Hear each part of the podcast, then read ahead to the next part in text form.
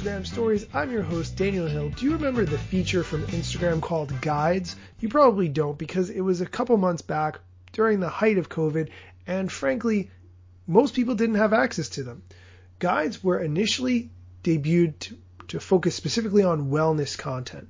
The feature allowed select organizations and experts to share resources related to managing your mental health, including things like handling anxiety or grief amid COVID 19 a handful of creators had first gained access to this feature and since posted wellness tips on their Instagram profiles in a separate tab called Guides. Now, Instagram is developing tools that will allow creators to build out guides for other types of tips and recommendations too. For instance, recommended places, recommended products, and even recommended posts. This is going to be big, and I'll explain why.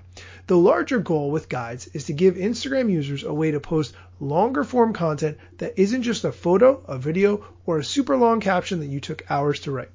Currently, guides can include photos, galleries, and videos sourced from either the creator's own profile, which is more common, or from other creators. Additionally, the guides include commentary or tips alongside the media, which typically are shorter form content. Here's why this is important. Instagram wants to keep you on Instagram.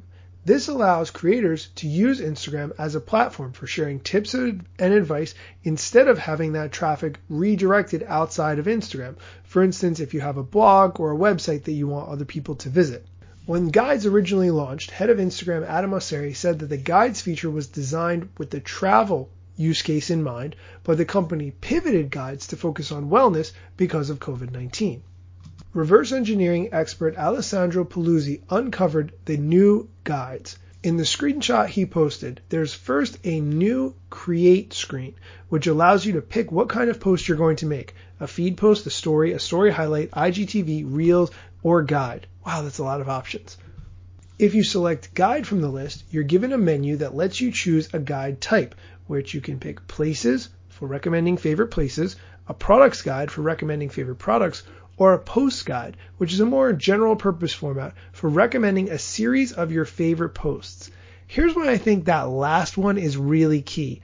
People have been using carousels to highlight a variety of different posts, and that is a very cumbersome process to do. You have to design it in Keynote or Canva or something else. But if Instagram can make it easier for you to share multiple posts in a guided format, similar to what people have been doing on carousels, that's going to be a win for everyone.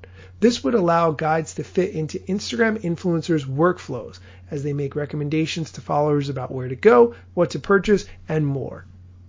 Instagram confirmed these new features are part of a series of improvements to guides it's working on. Here's the quote This is part of an early test as we work to improve guides. We'll have more to share soon. End quote.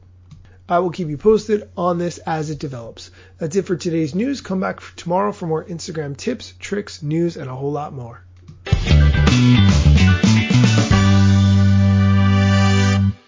I read a story today about a doctor who saw that Justin Bieber posted on Instagram that if you're not feeling well, the best thing to do is just change your diet. The doctor sent Justin Bieber a direct message and had a back and forth conversation with Justin Bieber where he tried to indicate the best way to change how you feel is by going to a doctor and getting necessary help. In the end, Justin Bieber changed his post, but this story highlighted to me that if you send a direct message to someone, they may or may not respond, but you may be able to start a dialogue with that person. It's worth the 10 seconds to try, isn't it? Don't necessarily shoot for the world's biggest pop star, but maybe someone that you admire, someone whose book you've read, someone you'd love to interview on your podcast, or something similar.